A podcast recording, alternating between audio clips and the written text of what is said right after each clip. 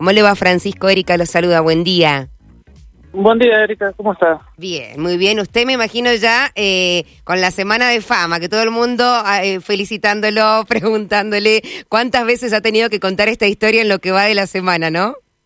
Sí, la verdad con muchos nervios, mucha ansiedad, eh, eh, algo que no, no tenía previsto en, en mi carrera policial. Claro, claro, claro. Eh, ¿qué, ¿Qué fue lo que sucedió? Para que nos cuente la historia, esto estaba eh, con, con su compañero eh, rondando la zona, esto es en el departamento de Maipú, en horas de la mañana. Exactamente, aproximadamente, bueno, lo que es el día lunes 16 de enero de este año, Sí. eh, me encontraba patrullando con mi compañero, eh, lo que es en el departamento de Maipú. Sí. Bien, ahí más precisamente al ir circulando por calle Casey Gómez, bueno, ahí se acerca a gran velocidad un vehículo con tres ocupantes. Eh, bueno, lo mismo nos hicieron señas, tocaron bocina y, eh, ¿cómo le puedo decir? Eh, uno de los ocupantes, bueno, era el papá de la, de la señorita que estaba por tener familia, estaba por dar a luz.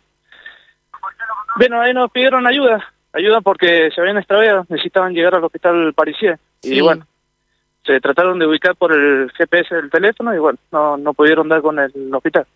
Sí, y la mujer ya había comenzado con el trabajo de parto. Exactamente, ya había comenzado con los trabajos de parto. Bueno, al momento de entrevistarlo ya, ya estaba ah, eh, avanzado el, el trabajo de parto. Sí. ¿Y, y cómo fue esa decisión de usted y su compañero en, digo, llamaron a la ambulancia y dijeron, bueno, esto, la ambulancia no llega, hay que hacer algo ahora, hay que hacer algo ya?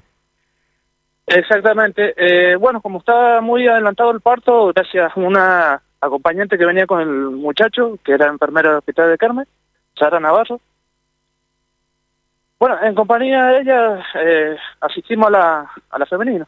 Asistimos a la femenino en el lugar, bueno, dando dando luz en- eh, dentro del vehículo. De- Eso te iba a decir, de, dentro del vehículo, y ustedes vieron y presenciaron todo. Había presenciado usted un parto antes, no sé si, si es padre o, o cómo fue esa sensación, ¿no? Eh, sí, presenciamos lo que es el nacimiento de, de la nena. Sí. El Mic, eh, disculpe.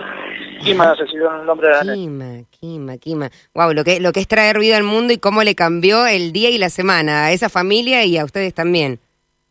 Exactamente. Me hizo recordar mucho al... eh, me tocó presenciar el parto de, de mi nena, así que me, Claro. me trajo muchos recuerdos. Claro, claro, claro. ¿Y después pudo tener contacto con esa familia?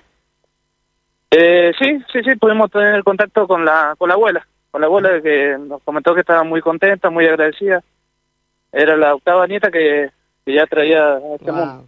Wow, wow, sí, pues la foto que se ha viralizado es la, la de ustedes allí ya con, con la reflamante mamá en el hospital y su bebé ahí en brazos, donde eh, ha salido todo maravilloso, sin complicaciones, digo. Exactamente, sin compl- complicaciones. Una vez, bueno, una vez que se terminó de asistir en el lugar, se, se dispuso todo el dispositivo de traslado hasta el hospital. Ajá, ajá. Ya una vez que arribamos al hospital, ya fueron recibidos por los médicos del, del no sé cómo. Cuando termina toda esa situación y usted tiene un segundo para descansar, llama por teléfono a alguien, digo, alguien de su familia, algún compañero, al jefe para contar lo que acaba de suceder. Eh, sí, bueno, aparte de dejar las constancias, las respectivas constancias por Claro. la secuencia policial, bueno, Sí. eh, le llamé, le comenté a mi esposa de lo Claro. que había sucedido y bueno, contenta también. Claro, claro, llamar a decirle, a llamar a la, a la familia y decir, acaba de suceder esto. A ustedes en la policía, eh, esto te pregunta sin saber, ¿no? Eh, ¿Los preparan para situaciones similares? Entendemos que, claro, que, que RCP o maniobras de salud eh, están al tanto, pero asistir partos, porque hay varias historias en el mundo, ¿no? De policías parteros. Eh, sí, eh, permanentemente recibimos capacitaciones, bueno, pero eh, siempre son hipótesis de cómo se puede trabajar y una vez que se, bueno, nos tocamos con estos tipos de casos, se trata de llegar a la mejor solución y respuesta rápida posible. Claro, claro, claro, total. Y después continuaron con sus tareas habituales, imagino, la tarde del lunes. Sí, sí, sí. Claro, con, con la cabeza pensando en lo, en lo que acababa de suceder. No le quiero quitar mucho tiempo porque usted está afectado a, a las tareas por la llegada del presidente, ¿no? Exactamente. Sí, sí, me había dicho ahí mi- mis compañeros en la producción. Bueno, desde acá eh, la, la felicitación. Imagino que es una linda historia que le va a quedar para contarle a su hija en algún momento cuando sea grande y para seguir contando allí en reuniones familiares de cómo fue todo lo que sucedió, ¿no? Sí, sí, es un recuerdo que va a quedar para, para toda mi carrera policial. Totalmente. ¿Sus compañeros qué le dijeron?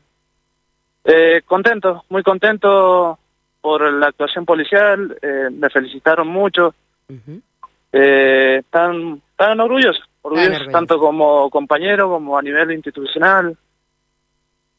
Claro, claro, tal cual. Bueno, imagino cuando eh, ese, ese niño crezca también y le cuenten cómo fue la historia de su nacimiento, quizás eh, se le ocurre ir a buscarlo. Mire, puede pasar ahí muchas cosas dentro de unos años, hay que estar preparado. Sí. Francisco, le agradezco el tiempo.